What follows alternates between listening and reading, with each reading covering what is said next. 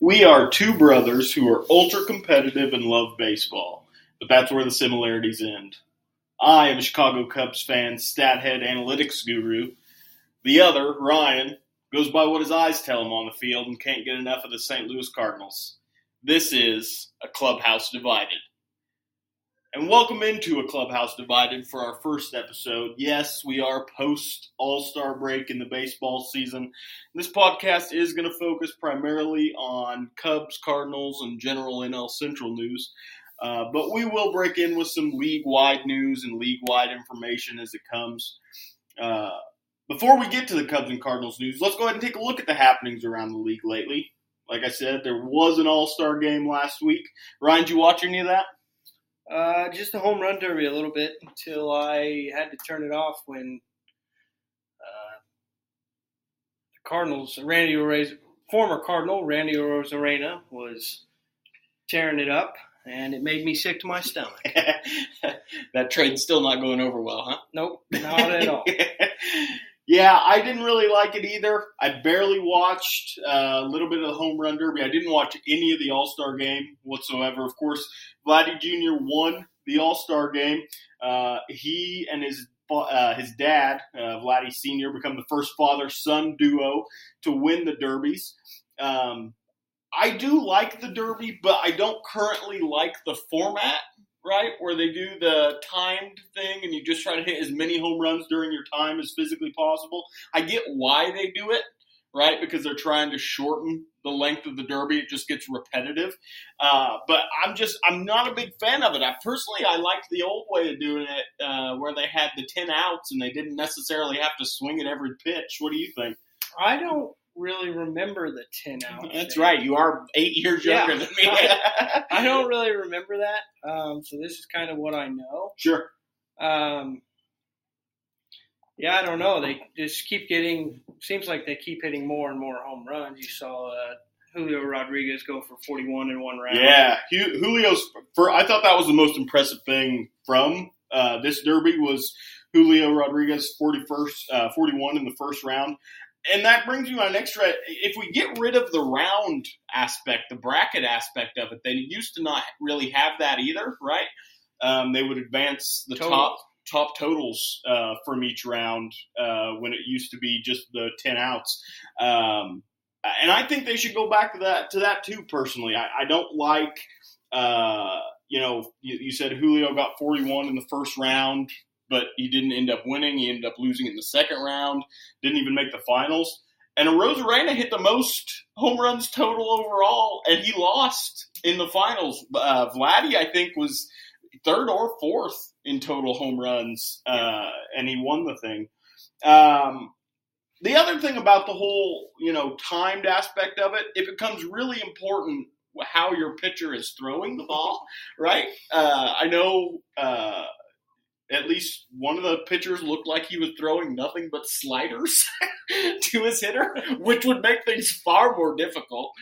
And so, like, why not use pitching machines? If we're going to do a timed thing, right, and the goal is to hit as many home runs as possible with no other show involved in a certain amount of time, use a pitching machine and have every guy get the same pitch coming in every time. Well, go back to the Bryce Harper uh, with his dad a couple years Sure. ago.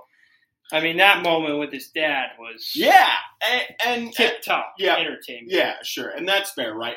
It seems like every time, right, we theoretically advance forward uh, in our, uh, you know, uh, how we do things, we tend to lose a little bit of that, you know, feel good story on something because we're trying to be as efficient as possible. It'll be the same argument when, you know, they move to Robo-umps. robo umps behind the plate exactly. It'll lose a little bit of that human touch. But i i i again right the way my brain works i want everything to be as efficient as possible. And bat and pitching machines do that for this home run derby right? I don't care. I, I personally i don't care a whole lot about that. I want to see guys blast some ridiculously long home runs Aluminum bats. Oh, Let's do it. yeah. So that's where I was going next. If we truly want to make this fascinating, right?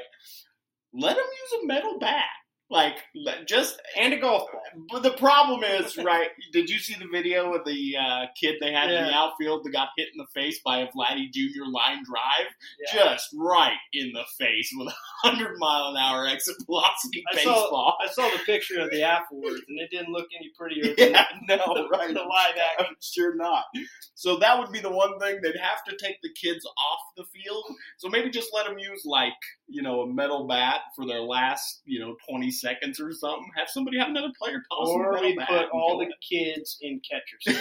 catcher's gear. That's not a bad idea either. Oh goodness.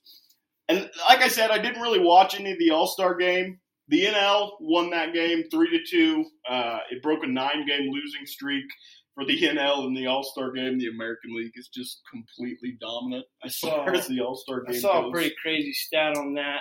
Uh, last time the NL won, Derek Jeter was leading the league in hits at the All Star break. Yeah, that was a In long 2012. time ago. right, exactly. That was a long time ago. Of course, everybody had this on their scorecard. Uh, Elias Diaz, catcher, uh, broke the tie uh, in the eighth inning, or broke, excuse me, broke the took the lead in the eighth inning with a two-run homer uh, to win three to two for the NL.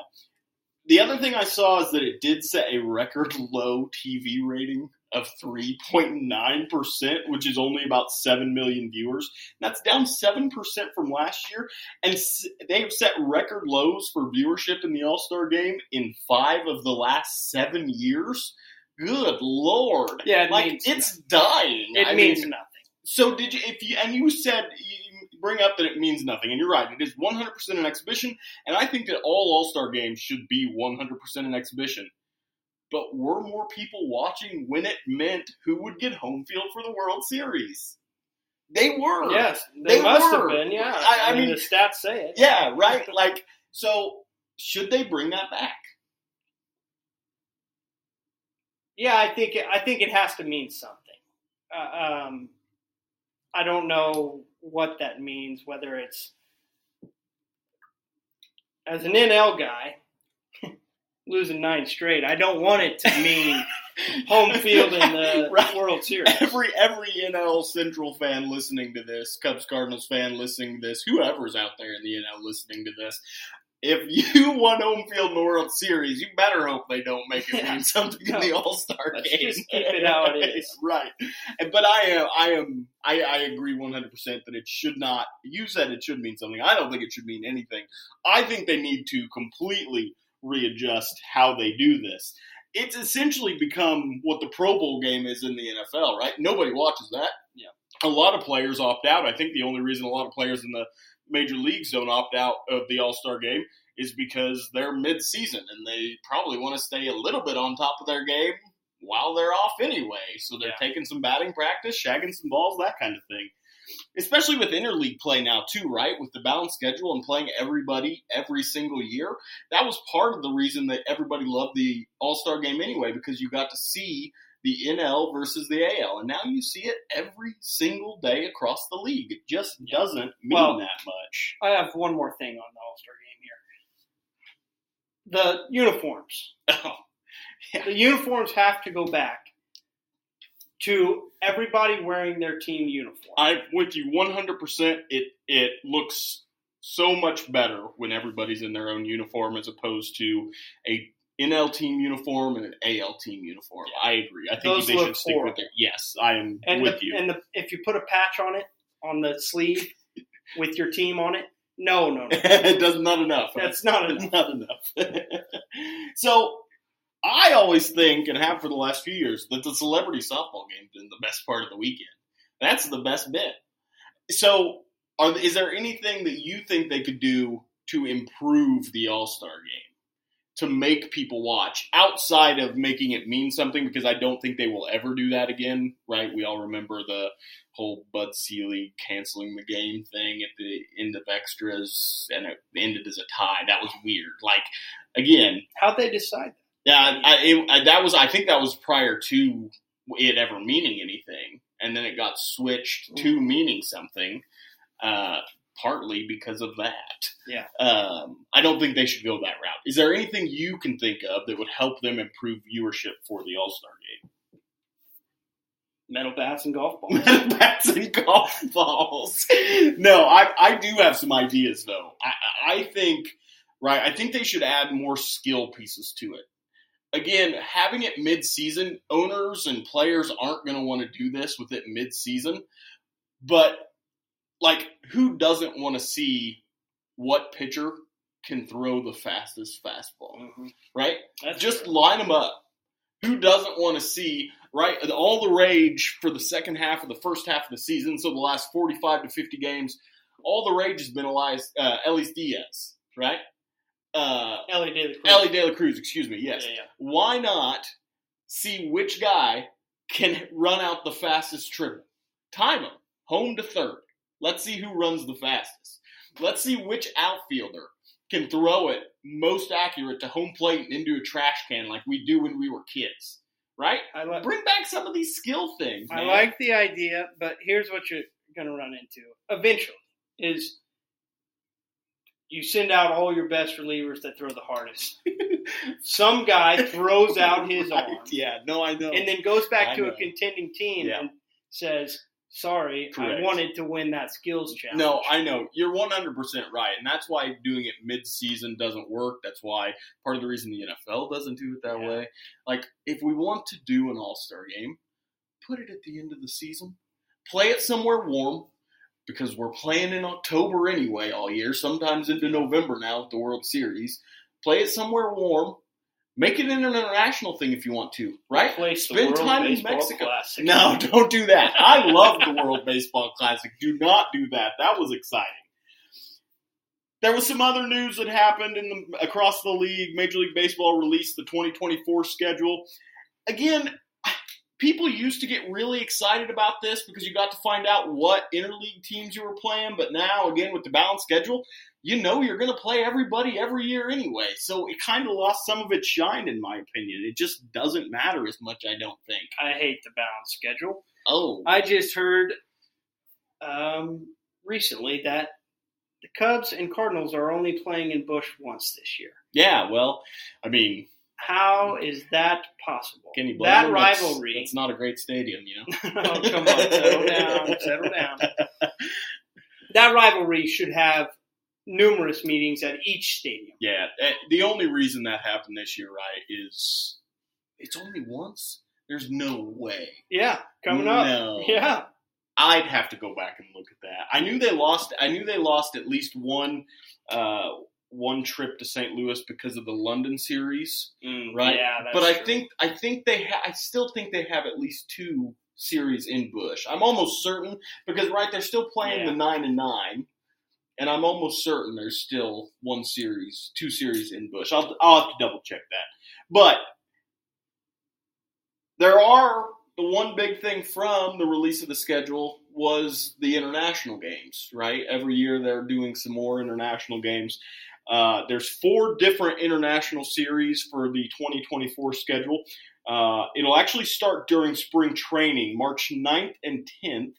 Uh, it's the Dominican Republic series, and the Red Sox and the Rays will be playing down there. Then we go for the MLB opener, March 20th and 21st. Can you believe the MLB opener is that early? And that will be the Seoul series with the Dodgers and the Padres, and that makes total sense, you know, with LA uh, and that Japanese uh, contingent of fans being over there. Yeah. And think about this: if LA signs Ohtani and he goes, they already got it. and I, well, the other LA team signs Ohtani, yeah, right? Uh, and he ends up going to play in the Seoul Series to open the Major League Baseball season. That will be a spectacle. I mean, that will be must-watch baseball for that opening series. You're shaking your head no, partially because I think you you're still convinced the Cardinals are going to sign Ohtani. he's right? not going to the Dodgers. get out of He's here. coming to St. Louis. That ain't happening. Uh, then we've got the Mexico series between the Astros and the Rockies, April 27th and 28th. Are they going to play in that same same stadium in Mexico City that they played in earlier this year, where it was like every game was 18 to 12, and there were like 40 homers in each of the games? It was Well, absurd. Yeah, they.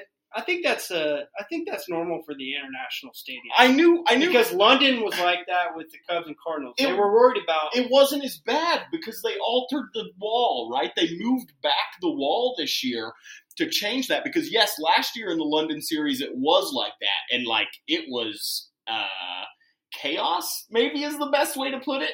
I- I don't mind it. Like if you're going to if you're going to go international, make it the most ridiculous offensive spectacle you've ever seen. Like 1998. yeah, like Make just let them go run derby. crazy. Right, exactly. And yeah, for sure. Like even with the home run derby, not to keep harping on the home run derby, but I've been seeing some clips of that '98 derby with McGwire and Sosa in Boston. Oh my goodness, the balls they were hitting were just crazy. Bring it back. Bring back the steroids. Yeah, yeah, those dudes, those dudes were on other things. Yeah, yeah, agreed. they weren't normal humans at that time. Correct. And then it'll finish up on the international schedule with the London series between the Mets and Phillies June 8th and 9th. Does the international schedule excite you at all, or is it still. Baseball is such a regional team sport, right? Uh, it feels like football because it's on national television once a week, twice a week sometimes, Thursday games, Monday night games, that kind of thing, where you can watch a majority of the games. And it's kind of national, right? I mean, it is a national sport. Basketball, probably to a lesser extent than football, but still definitely more national than baseball. Baseball feels very much like a regional game, probably because it's an everyday thing. But it feels like, I mean, I don't go searching out other Major League Baseball games to watch other than Cubs games. Occasionally I'll tune into a Cardinals game just because, you know, I've got family, I've got you to talk to about the Cardinals, and, you know, we're rivals. But I don't even watch the Cubs. yeah, so right, see, yeah, right. Well, I mean, yeah, I, the last couple of years it's been tough to watch, but yeah, no, it, it's baseball is weird and it's a very regional game. So knowing that none of your teams are playing in those international games, do those excite you at all? I think the well, I think the Dominican one has potential to be exciting because of that pipeline for Sure. players. Yeah, sure. Right. So you're talking about. I mean, there's a lot of Dominican players in the league. Yeah. And you're going to see a lot of them in that game playing in their home country. Absolutely. So that is a little bit exciting. Yes. And that's a baseball. Yeah, Right. one hundred percent, and I- and I agree. I think I think there's two of these series that I am already more excited about. Maybe not quite as, as excited as I was about the Cubs Cardinals London series, just because I wanted to watch that. Right, as my team. But there's a couple of these series that I'm almost as excited about as I was for that. Again, if the Dodgers sign Ohtani, that opening series for Major League Baseball in Seoul, that is going to be exciting. And then you're exactly right. That Dominican series is going to be exciting. So much right now, we see a kind of, you know, players having to tone down personalities. We're seeing more personalities come out. Elly De La Cruz, Jazz Chisholm, you know, those very flamboyant baseball players. That's where it and, comes from. and it's right, and it's exciting.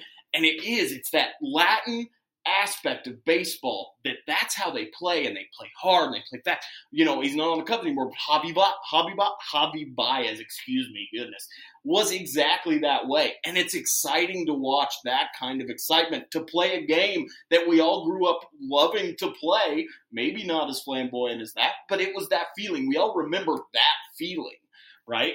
And so getting to see them in their their element in their home country, the Dominican Republic, that is going to be potentially very exciting to see. And I'm Yeah. excited to see how the crowds react there too, right? Like that could be a very different kind of crowd and a different kind of energy than what you probably see in most games here in the States. I'm excited to see how pitchers react too. Sure. Like, uh, you see some guy pimp a home run off. you. Yeah, sure. now Yeah. in his home country, that Yeah. guy's gonna be. You thought it was bad here. Yeah, right. You're not wrong. Yeah, that should be very fun to see. We do have a little teaser for next week. This kind of fits into league wide news, but again, we're not really going to talk about it too much until, again, not this week, not next week or next episode. We're going to hopefully put out an episode every two weeks, so look for this in a couple weeks. The MLB draft happened this past week. if you're not a baseball fan, you don't pay attention to it at all. If you are a baseball fan, you may still not pay attention to it at all because, let's be honest, we rarely see these players for at least two to three years. And then, even then, there is such a big pool of players that are drafted. Nobody really knows who's going to pan out. Yeah, Uh, you can hope and you can kind of look at some of these guys, and we have looked at some of these guys that uh, the Cubs and Cardinals have drafted. Uh, and we'll talk about some of the top end guys who weren't drafted by the Cubs and Cardinals as well. Uh, again, the teaser this draft at the top was loaded. I mean, there were probably five or six guys who, in any other draft, could have gone number one overall, and it was an exciting class. Uh, not that the Cubs or the Cardinals drafted any of those guys, but but we will discuss that hopefully here in a couple weeks. So come back and check us out in a couple weeks. Uh, news from this past weekend, and this is kind of the last thing uh, that I had on my list of league wide news. The Angels. The report is that they are listening to offers on Ohtani. Well, yeah, I hope so. I don't know why this is news, but it was all over the place on Saturday. Are you surprised by that news or what shouldn't have been news? They better be listening on Ohtani. no, he's gone. They the only surprise I will have from this story is if they don't trade him. Yeah, uh, I am with you 100%. Right. So, just to look into some stats that I've got on Ohtani. Through the first half I of the season, stats. you aren't a I big stats guy. You're not a big stats guy. It's okay. I'll give you the stats, and then you tell me what you think. Ohtani put up six and a half WAR wins above replacement, uh, which he's second overall in offensive WAR, and he's tied for 17th in pitching WAR. He's leading the league in OPS batting, OPS plus batting, triples and home runs. He's top 10 in runs, hits, and RBIs. He's leading the league in hits given up per nine innings. He's top 10 in strikeouts per nine innings, walks per nine innings, and OPS against as a pitcher. He's essentially, by the numbers, in the first half of the season. He is A Rod with the bat and Randy Johnson on the hill at the height of the steroid era. This is something we've never seen before. He's putting up numbers that are absolutely insane. And if you go back and you start truly looking at old stats, right? The comparison everybody makes to Ohtani because he pitched and he hit was Babe Ruth, right? And that makes sense. However, did you realize that Babe Ruth, when he was primarily a pitcher, he did that for the first four years of his career. And he never got over 170 at bats during those four years. Then he became primarily a hitter after that. And he never pitched over 50 innings when he was primarily a hitter. So, this idea that he was both a pitcher and a hitter at the same time is total garbage. He never did both like we're seeing from Ohtani right now. It just never happened. The most war put up by a single player ever was Babe Ruth. But again, you're talking about a much smaller pool of players, right? Segregation was still there.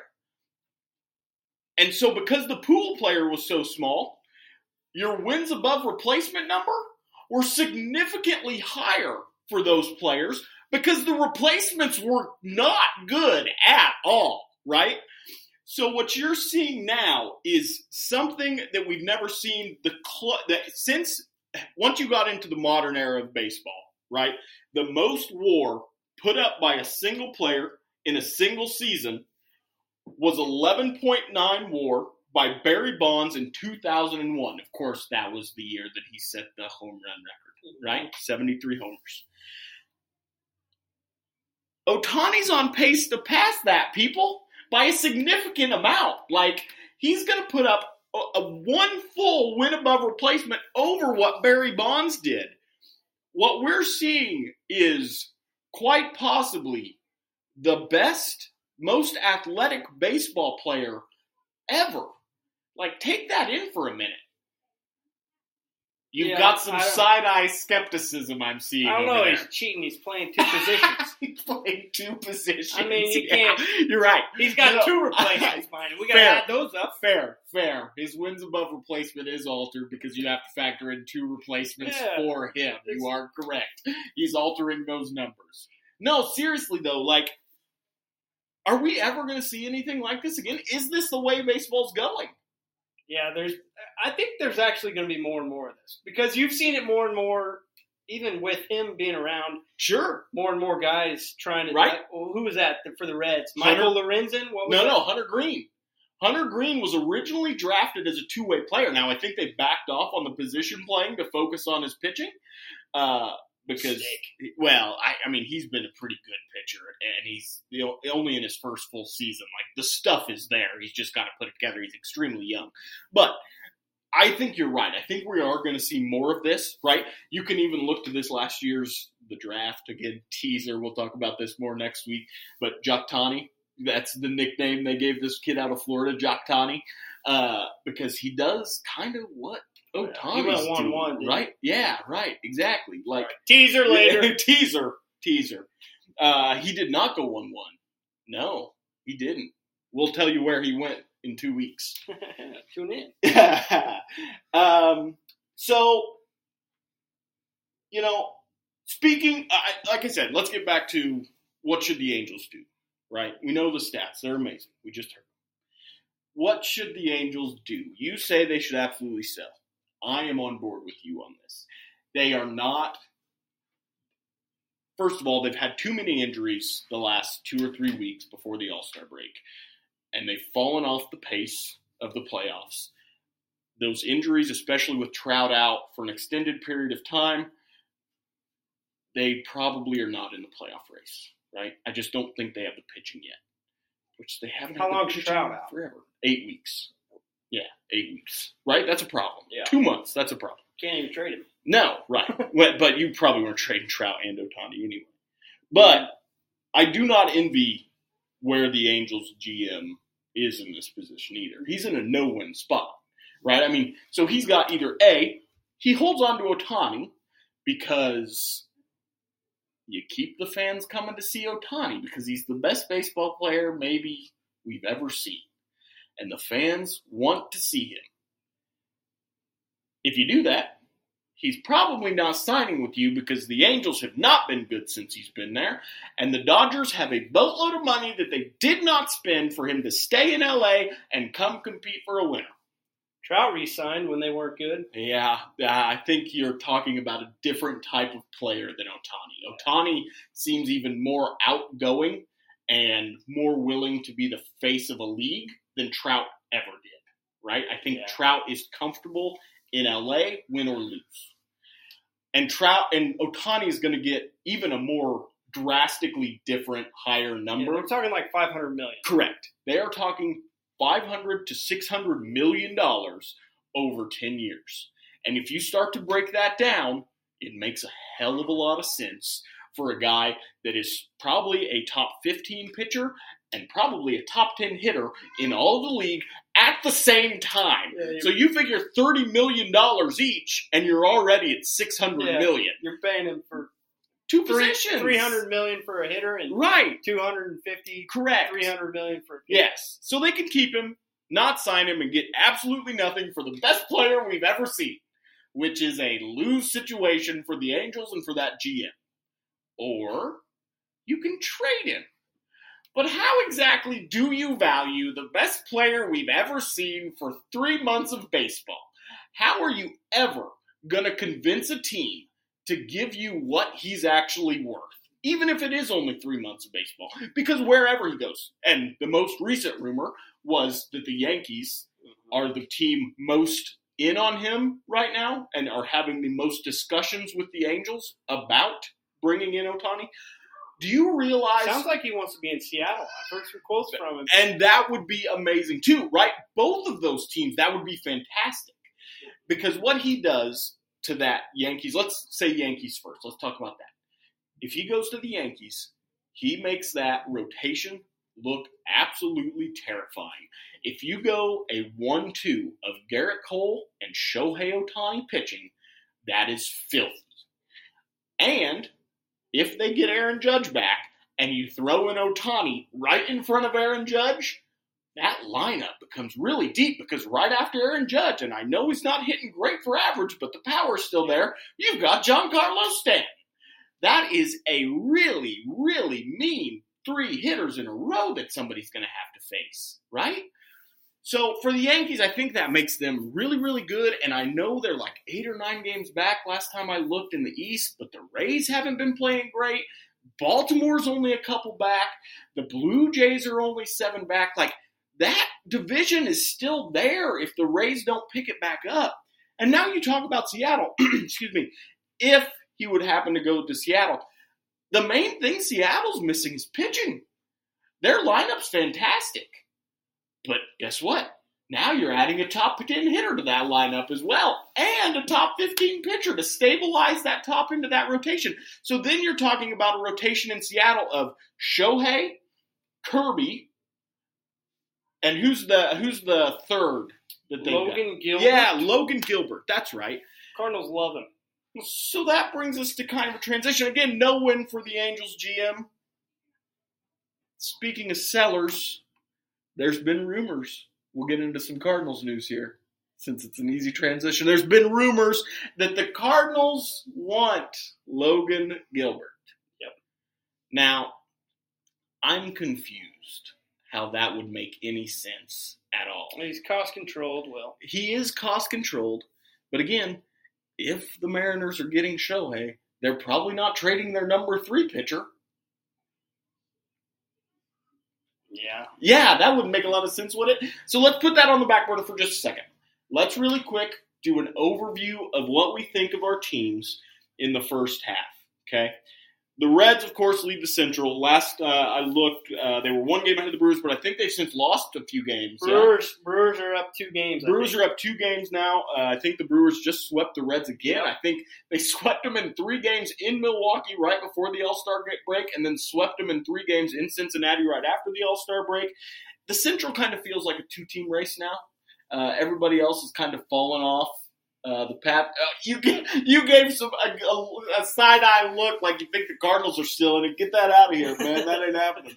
Speaking of the Cardinals and Cubs, the Cubs uh, again, last I looked, I'd have to double check the updated numbers because I didn't do a whole lot with them this weekend. The Cubs, uh, 42, 43 and 49 right now. I believe those are the updated numbers. And the Cardinals, do you have those by chance? Yeah, they are. Uh, they're 13 games under. 13 games under. What's that? Uh, 30, 40, and 53? Yeah, I think so. Yeah, 40 and 53. 40 and 53. Yeah, 40 and 53. So, um, you know, they're both uh, borderline double digit games back. I think the Cardinals are double digit games 11 back, and a half. 11 and a half, and I think the Cubs might be 10, 9 or 10. Uh, so, like I said, this feels like a two team race Reds, uh, Brewers. The Cubs, and I don't know. Cubs are only eight. Oh, Cubs are only eight. Oh, Still they're this in the race. Still in this thing. The Cubs, surprisingly, uh, the Brewers probably do now, but the Cubs for a long time had the only plus run differential uh, in the division. Um, so potentially some, Plus 21. Yeah. Only one. yeah, still the only one. Potentially some weird, you know, uh, uh, poor run sequencing games in there for the Cubs. Um, they probably should have a much better record than they do. That, but that happens. You know, the Cubs are 13th in the league in runs, but 21st in home runs and slugging, and they're 26th in doubles. And that was their big problem coming into the season, right? Was the question was where's the power going to come from? And the front office kept telling us that they thought because Seiya Suzuki, he was hurt a lot of last year, uh, that he was going to have more power this season. They felt good about having wisdom in the middle of the lineup. Seiya Suzuki was hurt with an oblique to start the season, was out for a month to start the year, and he hasn't really come along like they thought he would. Wisdom has just been bad. Uh, when I say bad, I shouldn't say that. He's kind of been what we would expect from Patrick Wisdom. 190 with 15 homers. Yeah, right. Last year he hit he hit 205 and he hit 30 homers. Like yeah. he's on pace to do something very very similar, but he's got so much swing and miss uh, in his game that it's hard to keep him in. He is literally literally striking out in 51% of his at bats, by far the highest in the league. Like that is an unplayable percentage no matter how many home runs you hit. You just can't do that. Um, some good for the Cubs.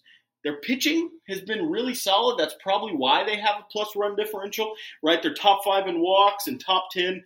Uh, uh, uh, excuse me, they're hitting, it's their top five in walks and hitting top 10 and on base. So the guys are getting on base. They're having problems driving them in because in today's game, it's very hard to get a bunch of singles and move up one base at a time. Again, it's difficult to do that. You need some power hitters. The Cubs are missing those power hitters right now. 15th in the league in steals. They were very aggressive to start the year, but have backed off since.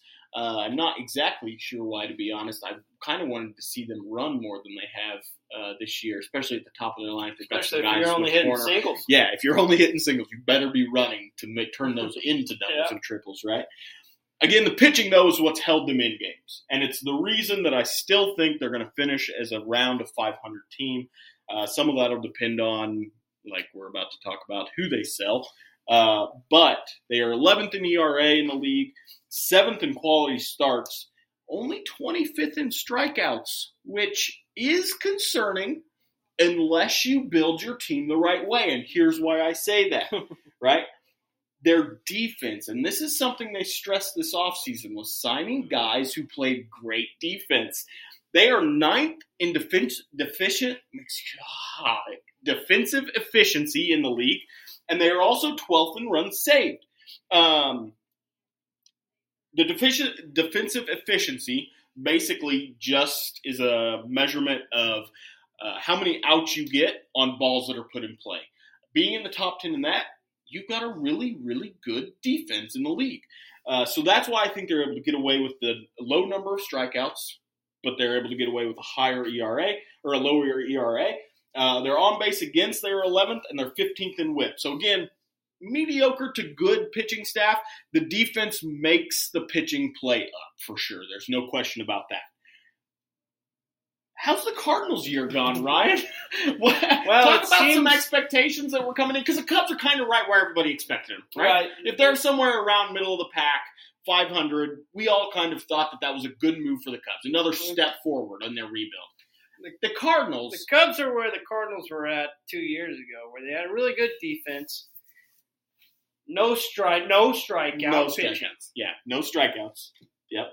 They just played contact, good Yeah. defense. And the, but the their different the difference was the Cardinals from a couple years ago had some power hitting, right? And so they were still able to score more runs than what the Cubs are this year.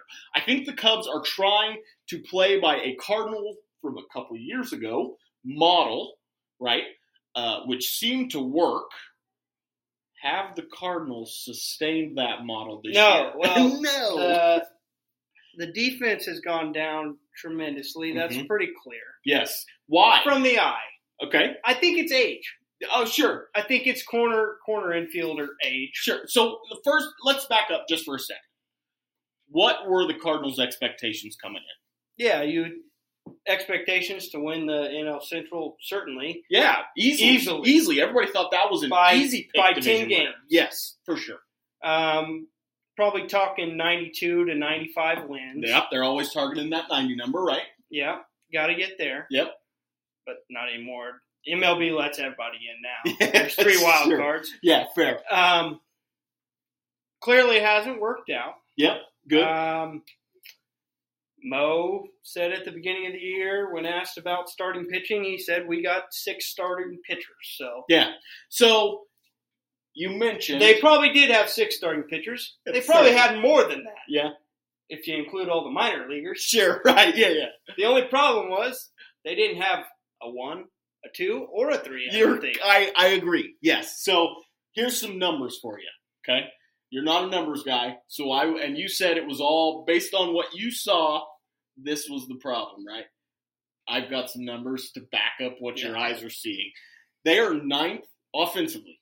They are ninth in runs. They are seventh in home runs and eighth in the league in slugging. They are ninth in walks and eighth in on base percentage, and they are top 10 in OPS and OPS plus. The offense is doing what we all thought it could. Maybe not quite to the extent because let's be honest, when they when we knew they had, right, if you look at last year's lineup for the Cardinals, Nato, Contr- Arenado, Goldschmidt, Edman was having a good year last year. Brendan Donovan had a good year last year. Tyler O'Neill had a good, uh, decent year last year. Okay, uh, Two years right, ago, two years ago really was great. exploded. Correct, right. You knew they had a good lineup, and they had a massive, massive hole last year where Yadi was at. Right, Yadi was atrocious uh, as a offensive player, but he was still Oh, Yadi. He was still Yadi defensively, and he handled that pitch, pitching staff like a master. He I was, mean, in, he was in Puerto Rico half the season. yeah, right, right, right. But when he was there, he was a big piece of the defense Yeah. and the pitching staff. They didn't even care. It didn't seem like it mattered that he was a whole offensively. You, I- I mean, you expect nothing from him offensively last year. And so, what did they do this offseason? They brought in Willson Contreras, who last year hit 270 and had 25 homers for the Cubs. And you're thinking, wow, the Cardinals just filled a hole in their offensive lineup with a top five offensive catcher in the league. They are going to be great. What they sign him for? Uh, I think it was 12 million for this year. Five year, 80, 87 million. A cheaper price this year. They kind of backloaded it. It was five for this year, or 12 million for this year, and I believe 20 or 22 uh, every year going forward. Um, so they give him that deal, and everybody's pretty happy about it. I mean, you filled a hole. I think we may have underestimated a how good defensively Yadi is, which is amazing because we've all known. How do you underestimate? right, correct. How do you underestimate it? But surprisingly, I think we did. I think we underestimated how well he handled that pitching staff, right, and got them the most out of it. I think we overestimated what kind of defensive player and pitch caller Willson Contreras was with the Cubs. And it maybe should have been, it maybe should have sent off alarm bells when the Cubs really didn't try hard to re-sign him, like they kind of knew. Um, because personally, I was surprised last year that they didn't either a trade him and get something, or b uh, re-sign him. I thought one of those two things was for sure going to happen. And when they didn't trade him, I was like, well, they've got a deal like in place. No, they were the Cubs were perfectly fine offering him the qualifying offer and taking that compensation pick and being happy about it, right? Which, to be honest, that's probably why they didn't trade him was they couldn't get, uh, in their estimation, what was equal value to what that compensation pick was at the end of the second round. Um, of course, like I said, the Cardinals signed him.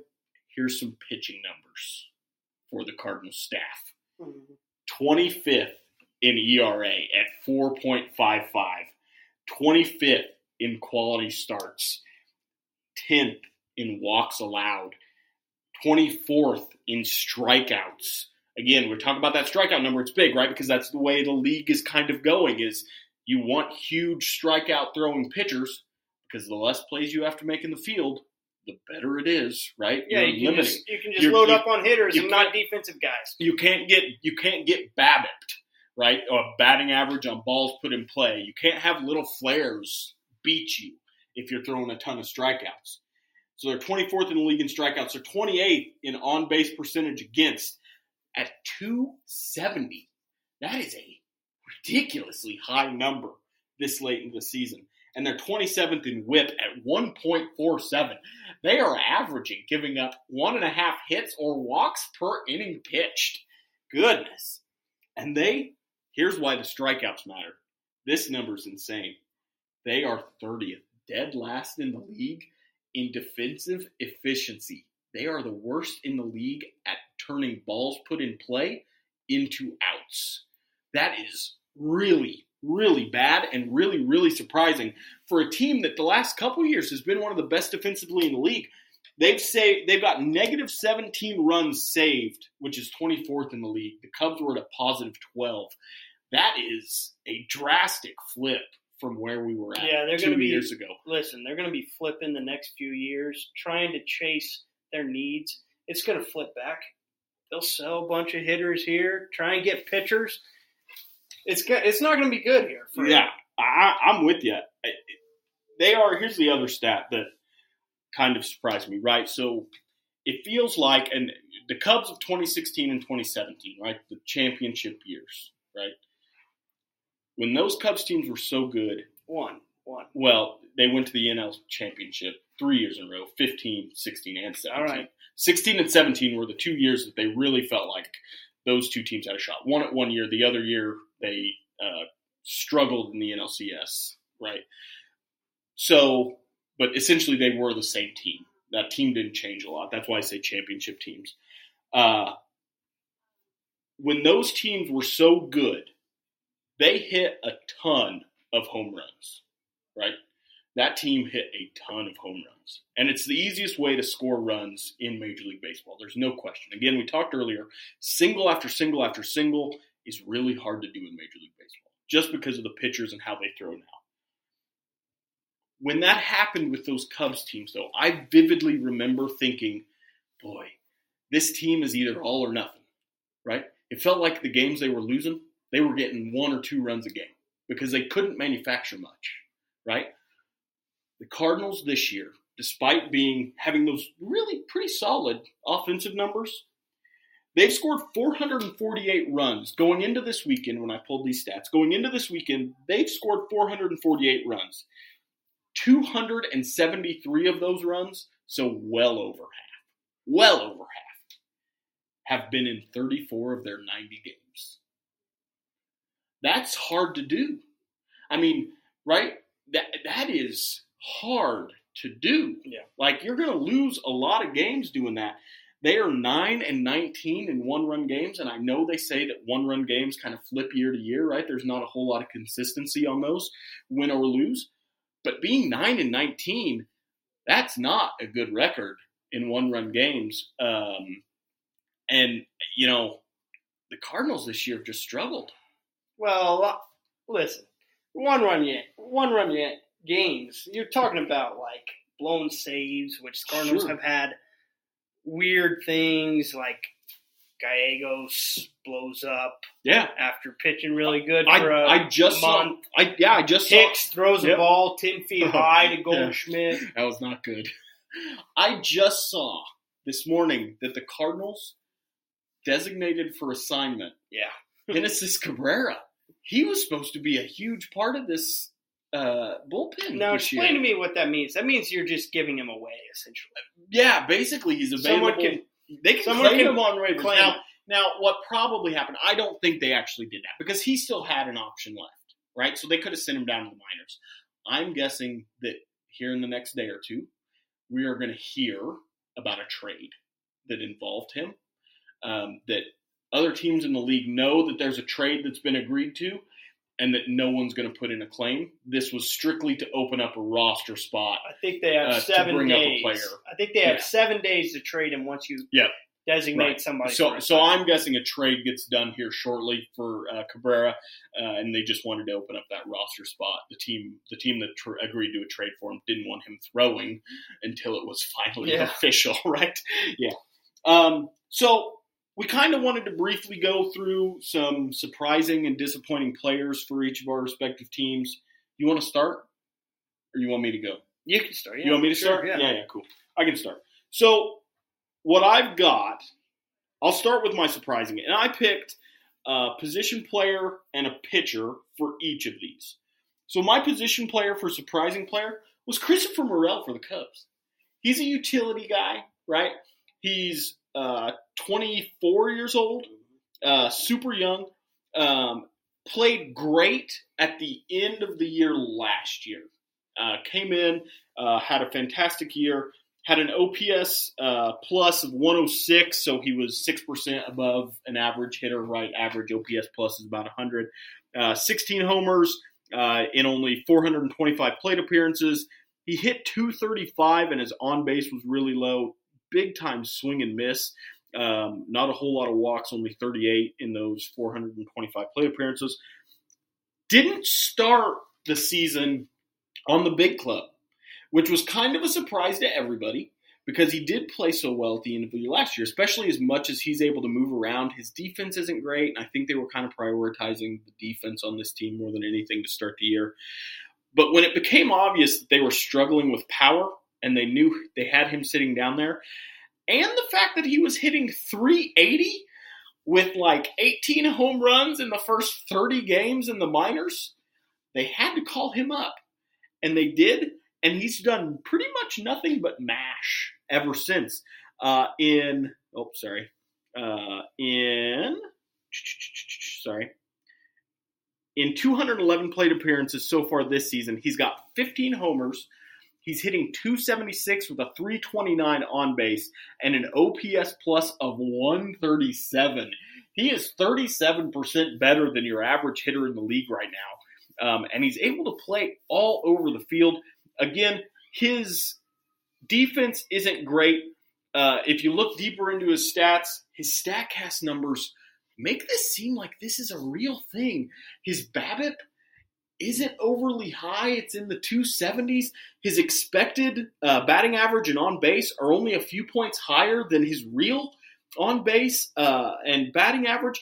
He's got an 88th percentile in exit velocity, uh, 91st percentile in barrel rate. The K percentage is still really bad, still a ton of swing and miss, not a lot of walk. Um, but the K rate has gone down.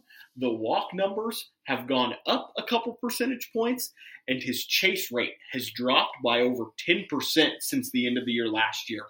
I think you're seeing a progression of a player in real time, and I think he's real. I think he's going Is there a chance he's Javy? I think there's absolutely a chance he's Javy. Don't get me wrong. I think there is. Um, Which he plays right. Correct. for correct. Yeah. yeah. when Right, he's exactly 26 to Yeah, 28 years Correct. old. You just don't want to You don't pay you him don't, at 28. Correct. You don't pay him at 28, which is exactly what the Cubs didn't do because he lost some of that fast twitch and it fell off the face of the earth. Uh, thank God the Tigers have him now. Um, but if you can get four years of Javy like numbers, that would be fantastic out of that type of utility player. It is. It's perfect. Um, and especially as hard as he hits the ball. You know, the Cubs, like I said, the Cubs have been really missing that power. Um, moving on to my surprising uh, pitching player, it's got to be Justin Steele, right? I mean, the guy's top five in the league in ERA right now. Uh, it's a 2.96, and that's after he got blown up yesterday for six runs over five and a third. Um, his numbers, he was an all star. His numbers have been fantastic this year. His whips just over one. And again, this feels like for a guy who is uh, da, da, da, who is only again 25. This feels like you're seeing the progression. No, of, he's 28. what? Steele? Oh, his debut was at age 25. You're correct. My apologies. This feels like the coming out of a guy who is 28 year who is 28 years He's old. 28, but you got him under control until 2020. Correct. He did not make his major league debut until two, uh, 2021, uh, and he only pitched in 20 games that season. So I don't even think that counted toward his contract numbers, to be honest. So this is his second full year. Like I said, uh, he's got an ERA under three, and his FIP, uh, which is more of an indication of true pitcher status, right? Stands for fielding independent pitching, um, is 307. Now, like again, the Cubs defense is really kind of helping him, but not a whole lot. Like his ERA and his FIP are really close to each other. So this is true pitching numbers that we are seeing from him. Again, not a huge strikeout guy, uh, which is kind of surprising. Um, but he's a two pitch pitcher, which is the other really crazy thing about him. He throws his uh, fastball, uh, which only comes in at about 92 miles an hour on average, throws his fastball 45% of the time and his slider 45% of the time. And somehow, guys just aren't hitting it. It makes no sense. What's his third pitch? His third pitch is a changeup that he only throws about 2% of the time, and then he's got two other pitches that he mixes in there. Yeah, like that, that are like not actual, right? It's hard to read what some of these like other pitches are for these pitchers because Like, they don't all what look the hell same. is that thing? Right, yeah, right, exactly. Yeah, yeah. So if you look at his StatCast numbers too, it's another case where you're seeing improvements in all the right places, right? His hard hit rate against dropped again this year. His barrel rate dropped again this year. His strikeouts, although they're low, are up just a tick. And his swing and miss stuff is up pretty significantly this year.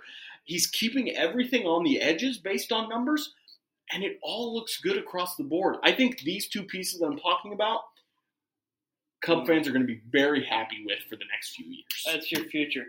I was going to say about Steele, the greatest thing about him, something the Cardinals would love to have, is a pitcher pitching like this that you have under control yeah, right. until 2028. One hundred percent. Yeah, no doubt. Uh, you know, how, knowing that he's making incremental improvements every year, and this year he's truly pitching like an ace. I mean, he has pitched like Yeah, one of the gonna- top five pitchers in the league, and I think Cub fans were worried that we didn't have an ace. I think we've got an ace. Well, I think you got two. Well, Stroman, right? Yeah, and yeah. he would have been the other surprise one for me, but since he's not under control, and again, I think we're probably selling him this trade deadline because he's got a player option this next year. We're probably going to move on from him and not re-sign him, but that's okay. Like that's where we're at. Yeah, I was going to ask you about Steele. What do you what do you see him until 2028? What do you see him at as a ro- in the rotation? As a, I Yeah. think he's a I think two a two B three A. Oh, I I think uh, You think he can be a consistent two? I think yeah. No, I do. I think he's at worst a two. I, I just based on how he pitches, right? Because he doesn't rely on velocity. Yeah. I mean, he doesn't. He's like only, Hendricks. Yeah, right. But but he's but he's better than Hendricks, right? Hendricks relies Hendricks relies on extreme control and an 87 mile an hour fastball. Yeah, yeah, yeah. yeah. At Sorry. least with Steele, he's throwing 92 with a slider that moves a lot. And he's able to control the fastball. That's what opens everything up for him, right? If he's able to hit the edges with fastball, which again, those numbers have increased by about 10% this season from last uh, in terms of hitting the edges.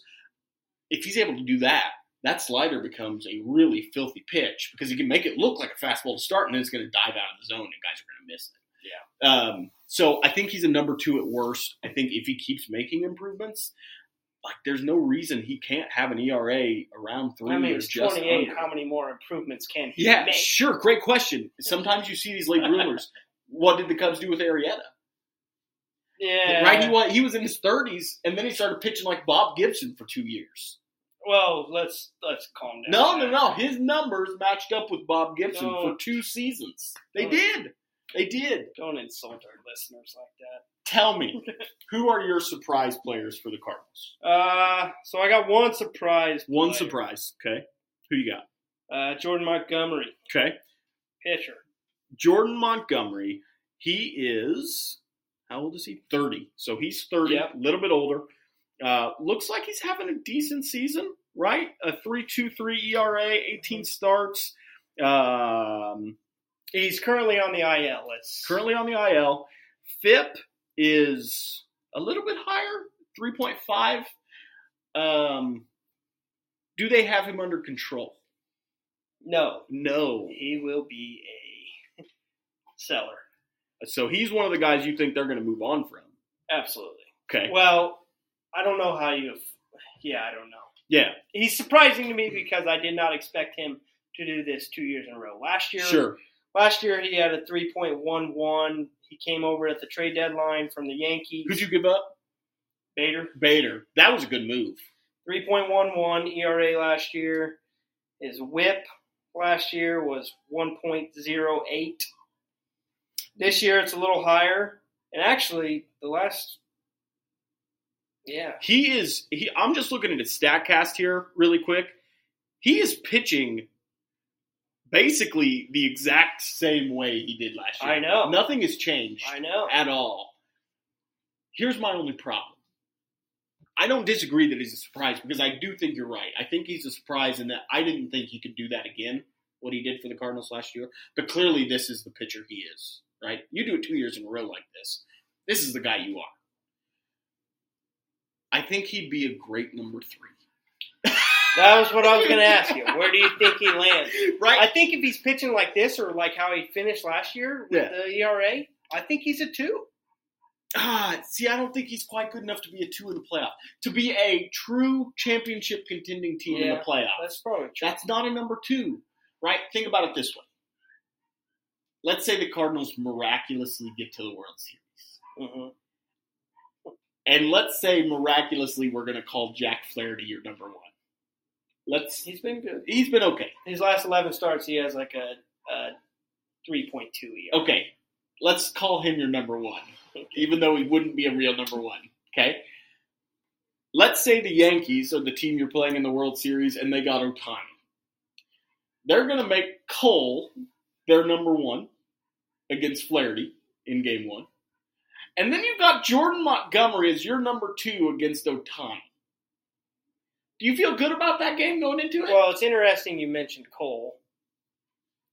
I believe since the beginning of July, Jack Jack and Gerrit Cole have similar numbers, and actually Jack Jack has better numbers. so, But so you're let's not let's not cherry pick. Yeah, fair. Okay, so you're gonna feel good about that going No, into no, games one no. and two. Okay, good. I'm gonna feel good if I'm in the World Series. Yeah, you'll feel great no Oh. matter what happens. That's all right. Whatever else happens, that's just icing. Sure. No, but but you see my point, Yes. right? I think he's a number three, and that's fine. But you say they're going to trade him anyway. I don't. I mean, I think you would be able to get a decent amount for him. Yeah. The way he's pitching, Yeah. Yeah, you're a probably. couple, a couple prospects, maybe one that's actually a decent prospect. Oh, I still don't think you're getting a top 100 prospect. Right? I don't think, and we always talk in terms of those, right? But we all know that, like, even those don't pan out a whole lot.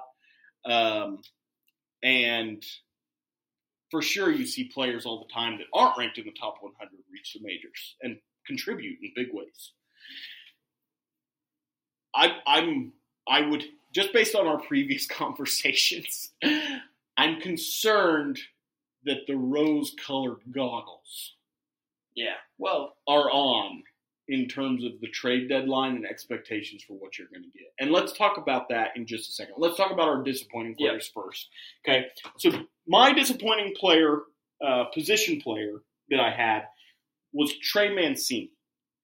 Do you remember what you told me when the it. Cubs had just signed Mancini this last offseason? I think I remember texting you. I love the Trey Mancini signing. You did? Yep.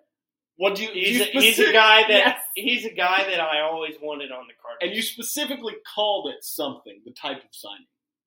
You called it a sneaky good signing. Sneaky good. Yeah, sneaky that- good signing. I would say that. Right? Yeah, a sneaky good signing. And I was in agreement. Like I thought I thought one of the Cubs' biggest positional needs was first base this last offseason, right? Because they wanted to play Bellinger in center.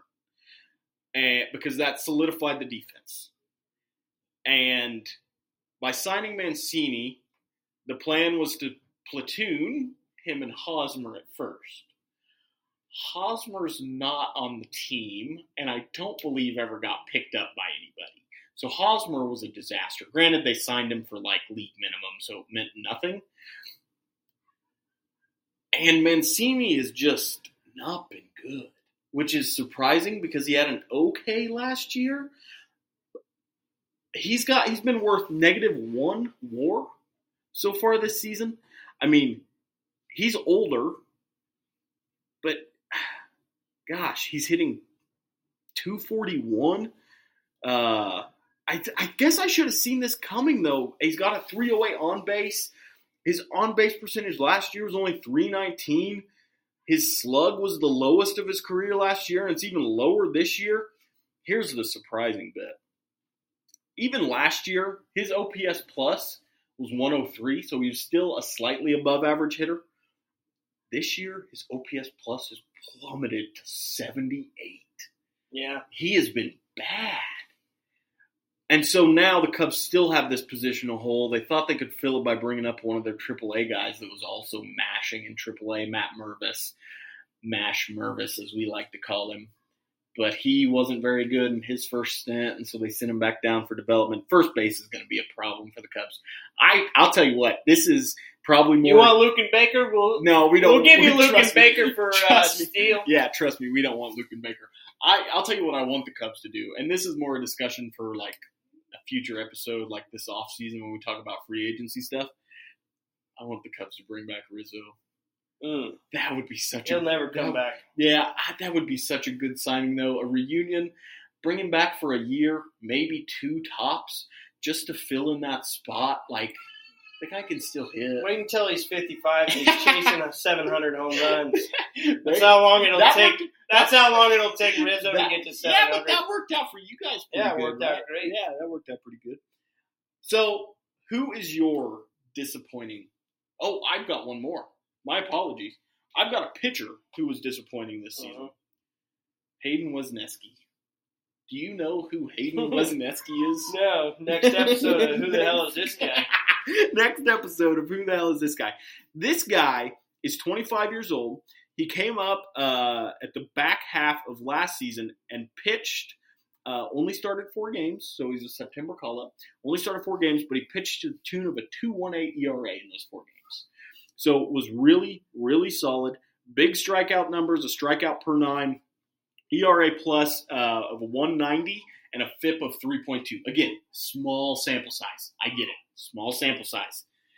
But I think they had high hopes coming into this season with Hendricks still on the IL to start the year that he could come in and potentially steal one of those five rotation spots until Hendricks got back. And he was not that great.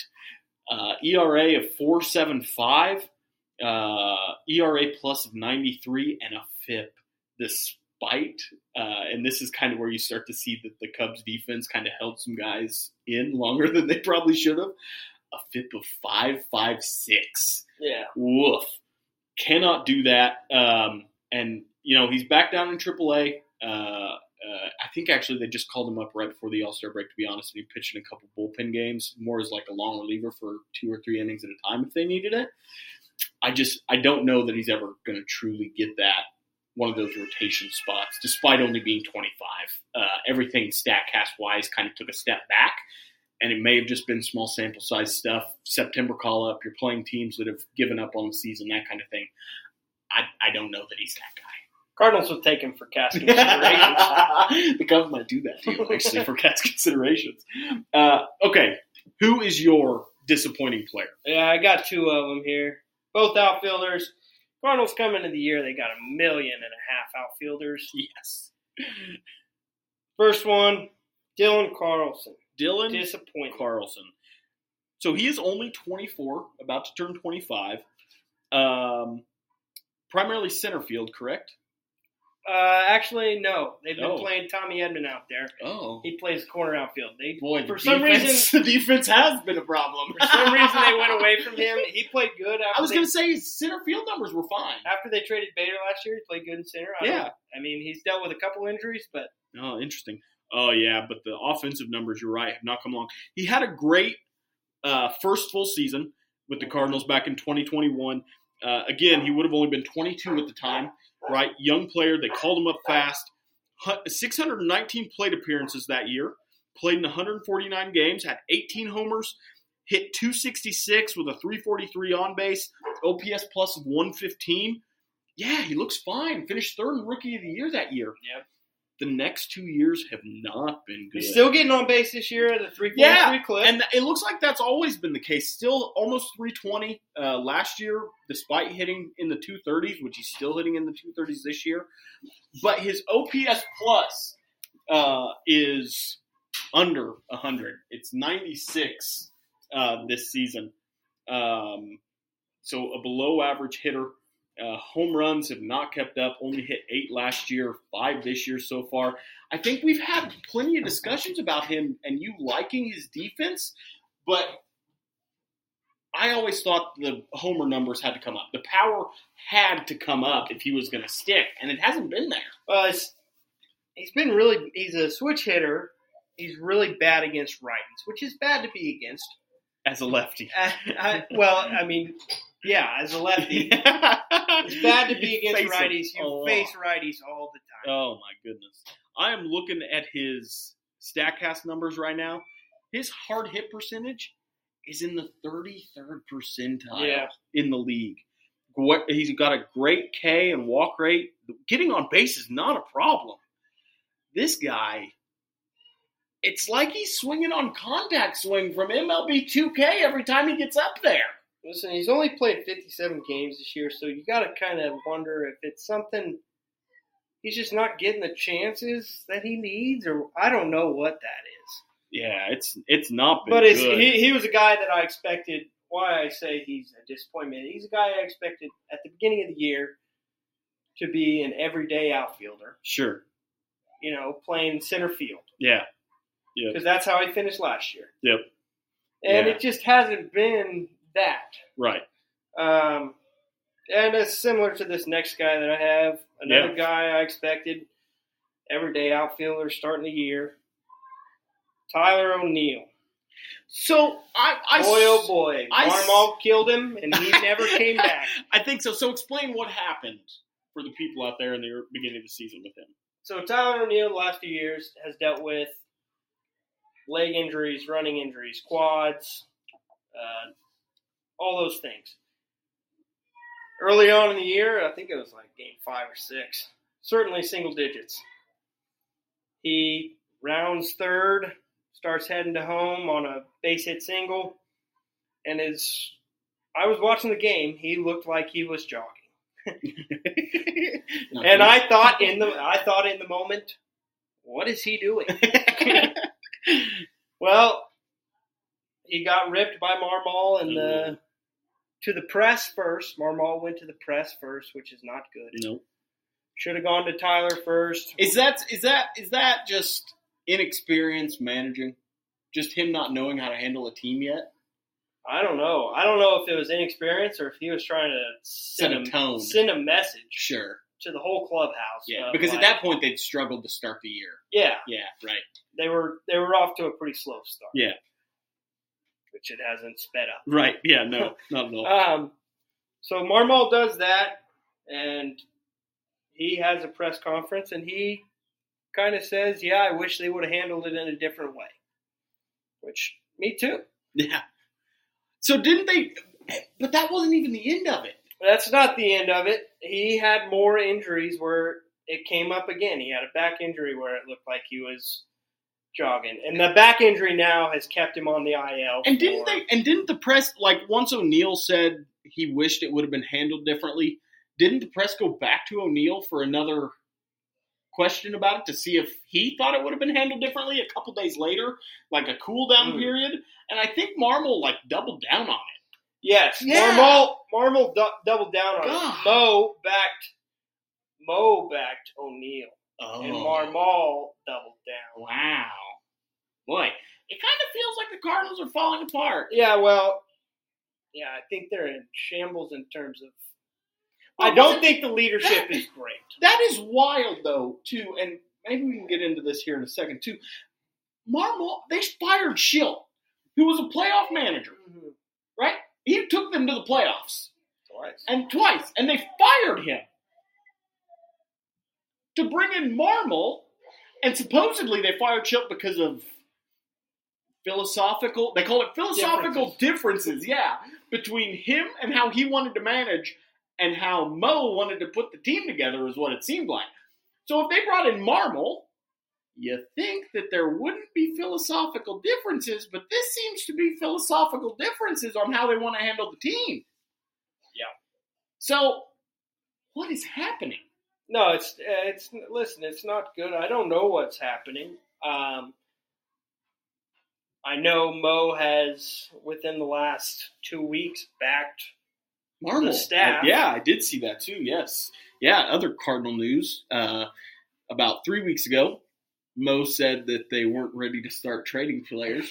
About a week ago, he said, "Yeah, everybody's for sale. Yeah, we're ready to They're deal." ready to deal." Yeah. So, um, O'Neill. oh yeah, O'Neill's not been good. Just some numbers, really quick for O'Neill. Uh, he's only played in 29 games, Oh. which is why I'm hesitant to call him a disappointment. Like, yeah, injuries have been part of the problem, and I suppose injuries can make a player disappointing. I get it based on what he did two years ago. Two years ago, played in 138 games. Guy hit 286 with a 560 slug for a 912 OPS and an OPS plus of 148 over 140 games almost. 34 home runs. That is incredible. He had a phenomenal year and finished eighth in MVP voting that season. Goodness gracious. and won a Gold Glove. Yeah, and won a gold glove, which I thought was the most ridiculous. That was back back. yeah, sure, fair. This season, though, again, last season and this season, really, it's fallen off a cliff. not many games, but he's only hitting 228 with a 283 on base and a 337 slug for an OPS of 620 and a OPS plus of just 70. Goodness gracious, the guy's been worse than Trey Mancini in his limited action. That is not good, and I can totally understand why you would say disappointing. So, kind of a wrap up here. Yep.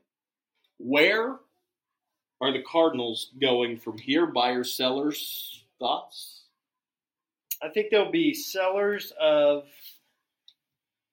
guys with no control. So Yeah. you're talking about Jack Flaherty being a free agent. You're Yep. talking about Montgomery being a free agent. Um, I think The big question here is do they move Nato and Goldie? Or should they? I I want answers to both. Will they and should they? they won't is the simple answer to will they. They will not. Um, that would that would be too much for the Cardinals fan base. Sure. The normal Cardinals fan base would not like that very much. Yeah, no, I agree. I yeah. Um, Should, should they? I mean, unless you find before the trade deadline, unless you find three or four starting pitchers that you have for next year, yeah, I think you probably should. Yeah. And I think you should line up. You should get as many prospects as you can and try and line up with Jordan Walker, Nolan Gorman, Brendan Donovan, who has an 800 OPS. Yep. as a utility player, that's perfect. Last year had five home runs the whole year. He's already at 10 this year. Yep. He's got the pop. He's last year had He's got a- the pop for a utility player. Like Yeah. if you can get 15 homers out of that guy, you're feeling great. Last year he had a 390 on base. Yeah. This year he's at a 370. The guy gets on base. So I think you try and line up those guys. Yeah.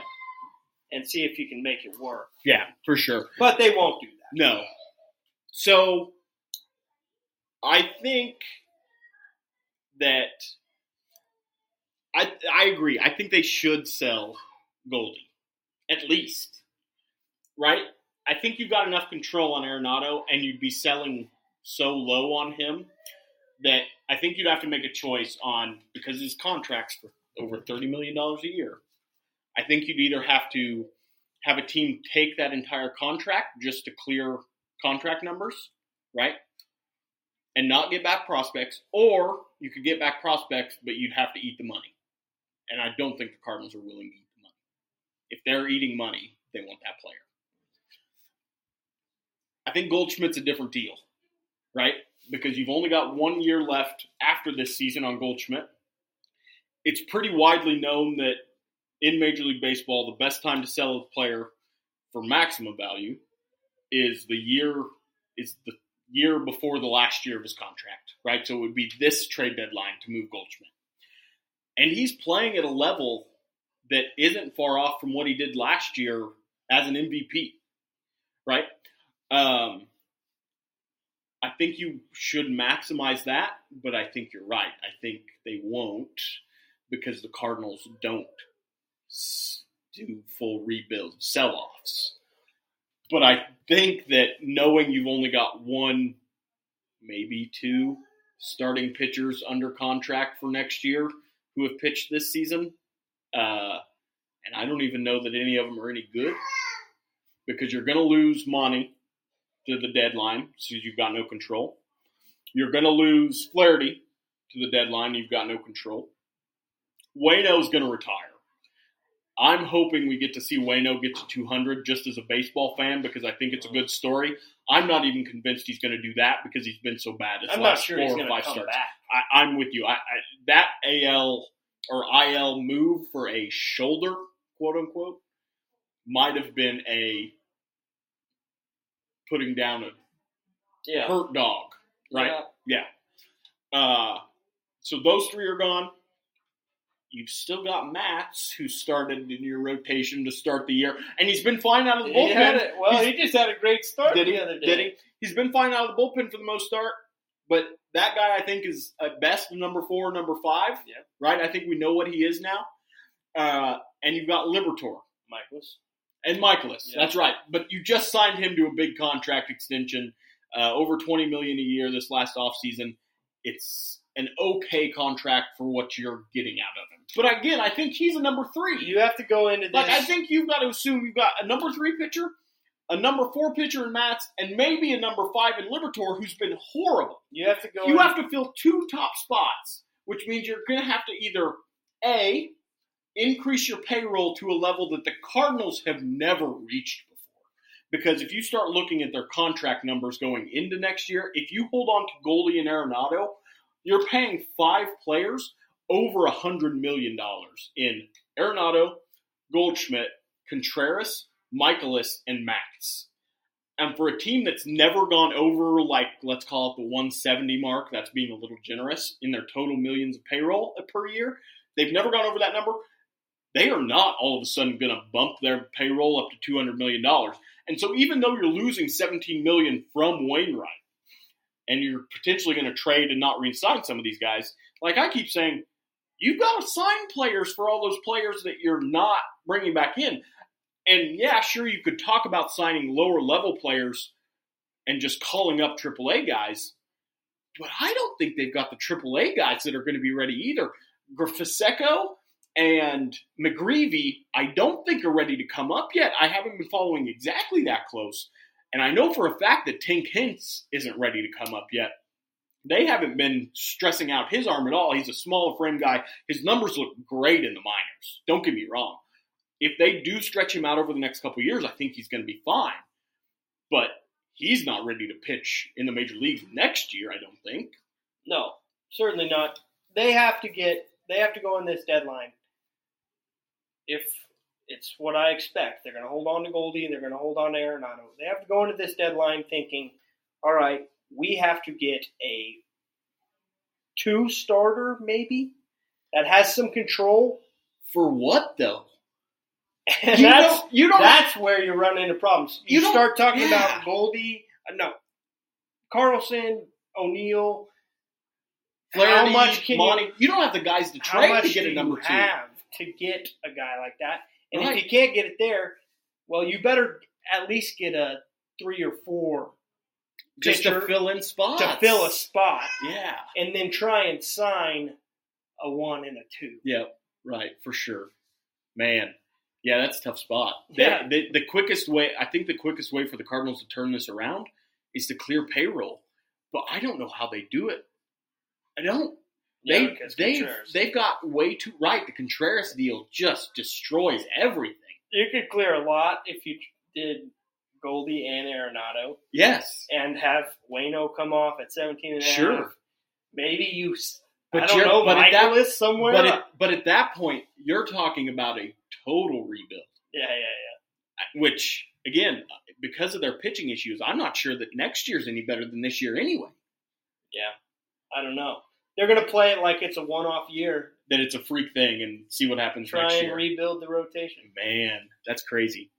So, for the Cubs, they're obvious sellers. Okay, we knew what this year was coming in. Everybody hoped that this team would be a 500 team, which they're kind of in that spot. They're around there, um, and that you saw your young players take a step, which the young players, some of them have taken a step, right? Basically, what the Cubs are doing is they're trying to hold on to that treasure trove of cash that Ricketts has and not spend it all all at once until they know exactly what they need to spend it on based on which of their young top end prospects start to come up. So they're sellers. They're going to sell Stroman, and they should get a decent number for him because he's probably the best pitcher on the trade market this trade trade deadline. Right? I mean, the guy's got right around a 3 ERA. 288. 288, and he's been really, really good all season outside of a couple starts. They're going to trade Bellinger because he's also only on a one year deal. But what a great signing. Batting 300 Yes, right. with 12 Had home 300 runs, with 12 home runs in limited, in limited appearances and playing great defense at first and center. Great signing for one year, 17 million. They are going to turn him into a prospect and that is going to be worth every bit of that seventeen million dollars. Yeah, someone will pay for him because he's still only 26, Exactly. 27. Correct. Yes. So that's exciting. I don't know that there's any for sure other trades. They're probably going to move some bullpen guys that are having decent years because if you're not winning anything, you don't need a bullpen. Owlsley. Uh, they may trade Osley. He's still under control for a few more years, though, so I'd be surprised if they do that, to be honest, because he's been pretty decent out of the back Yeah, end. he's- Not bad. Um, I don't know that he's your closer, but probably a setup man for you. Um, so I think those are the main two guys that they're going to sell. Like I said, they'll get back prospects, and you're just kind of waiting to see some of these guys that keep moving up through the system. They got a pitcher in AAA and Ben Brown, who I think will probably get one of the September call ups to see what he does. Um, and then uh, they've got the real team that the Cubs, where the Cubs look great, the real class is Double A. Keep an eye on that. Uh, again, we're kind of getting into some stuff that we're going to do next week, but uh, before next week, if you come back and listen to us, check into the stats for uh, PCA, Pete Crow Armstrong at Double A, uh, who they got from the Mets for Javy, uh, and check into the stats for uh, Cade Horton, who they just drafted in last year's draft. Uh, both have been phenomenal uh, in AAA. Uh, predictions for the second half. Give me where you think the Cardinals will finish in the division place and who you think will win each division going into the playoffs. Each division? Each division. I want them all. I don't even know if I know all the divisions. Let's start. Okay, Jesus. Let's start with uh, on the East Coast, uh, AL East. So AL East, um, that's the Rays. Okay, so you got the Rays. I think it's going to be Baltimore. I think. Yeah, they're two games back. I think. I, yeah, I think Baltimore uh, gets a pitcher, at least one starter, because that's what they really need, and I think they come back in that division. I think the Yankees and Blue Jays are just too far back to reach, uh, especially since the Rays and uh, Baltimore have both been playing so well. Uh, what about the NL East? NL East. This one's the easiest one. yeah. So that's the Bravos. It's got to be Atlanta. Yeah. Yeah, it's got to be Atlanta, right? They are just crushing everyone. But the surprise. When's Alonso back? huh? When's Alonzo? No, back? he's already back and playing. The Mets Yeah? have not been good. Yeah, they're it's a mess of a team right now. Uh, the surprise team from that division is the Marlins, Yeah. who are who are a true throwback team, and just like in terms of just getting on base right and having good pitching. That's the guy I wanted, the name I wanted to throw out. Shout out to him. Uh, pay attention to what he does in the second half because he's got maybe the best chance since Tony Gwynn Yeah. to hit 400. Uh, maybe Luis Castillo, Luis Castillo in the early 2000s was Yeah. pretty close For the for the, uh, the Marlins. It was that Is same year. Yeah, he was a Marlins guy too. Um, keep an eye on Arraez though uh, for the Marlins. What about the AL Central? AL Central. Uh, right now, it's the Twins Indians yeah. that are really close to each other. I think the Indians probably. I I- feel like they always manage Yes. to win that. I, I do too, right? They've been doing it under Francona for like since the Cubs have been to the World Series. Like it's it's the same thing too. They play good defense, they've got good starting pitching, and they just find a way to score a couple runs. That's even a worse division than NL Central, which is shocking. Which is shocking, you're right. Uh, so what about the NL Central? Who do you think wins it? Uh, I think the Brewers. yeah, I do too. I think the Reds got a spark Yeah. from. Yeah, De La De La Cruz. Cruz. Yeah, for sure. They've lost four in a row now. Six in a row, isn't it? Because they at- got swept. It was at four to nine. Was it at four? I, I I really want the Reds to win for a I couple know. reasons. For a couple, I well, yeah, you Votto. dude. Yes, come on, gross. that's the main reason. Votto. I want to see that guy go to the playoffs again. It's probably his last year. Let's see it. Come on, he's the he's one of the most fun players in baseball. Yeah. And seeing Elly De La Cruz in the playoffs would be a blast. I think I dislike the Reds more than I dislike the Cubs, to be honest. Yeah, but you guys had That past. Yeah, you had a history. So, okay, what about the AL West? Uh, Rangers. Rangers, yeah, I'm You with you. don't, you don't think the Astros will catch them? No, I, I don't think so. Um, I think the Rangers are another team that's going to get a starter at the deadline. There have been rumors about Stroman. Uh, Man, with the if they Rangers. had the Grom. Uh, yeah, that's crazy. Oh. That guy just keeps getting hurt though. Yeah. I mean, can't do that. Sad watching that. Yeah. What about the NL West? NL West would be yeah. So Diamondbacks, Oh, Dodgers, Diamondbacks. Diamondbacks, Dodgers, Giants. All three of those teams, and then the I think the Dodgers win that. Yeah, I do too. Which is amazing because they, yeah, they do all, every year now for like the last decade almost. Yeah. It seems like they're winning that division. A fun team out there is the Diamondbacks. Nobody thought they were going to be any good at all. Zach Gallen is in the lead probably right now for the NL Cy Where did he come from? Where did he come from? Where did he come from? Cardinals traded him to the Marlins. Oh, that's right. The Sandy. Alcantara deal too. Oh my god. Yeah, you Ozuna guys- started all this. yeah, it was. It was the downfall. Downfall. Let's blame Miguel Ozuna. Yikes. So, um, I agree. I think it'll be the Dodgers. I would rather see the Diamondbacks, but I think it'll be the Dodgers. Okay. So, Oh, you know, you forgot one. no, I didn't. No, that's all. Six divisions. Yeah, Wowzers. evidently. Yikes. Okay, we've got, we're at an hour and a half. It was a little bit longer than we'd hoped, but we had a lot to get through. I think we've got one more segment uh, just to end things here that's kind of fun. Again, self proclaimed stat guy myself. Uh, what do you got? What have you got for me? I got a segment called "Who the hell is this guy?" Okay, who the hell is this guy? So I got five. So what's so what's yeah? What's Here's how it's gonna work. Okay, So I'm picking a guy that I've never heard of, okay, and that seemingly to me came out of nowhere. okay, And I'm gonna put together five hints like I have today, and I'll give you the first. I'll give them to you as you ask for them. okay. Start with the first one, and let's see if you can guess who the hell this guy is. who the hell is this guy? All right, give me hit number one. Hint number one.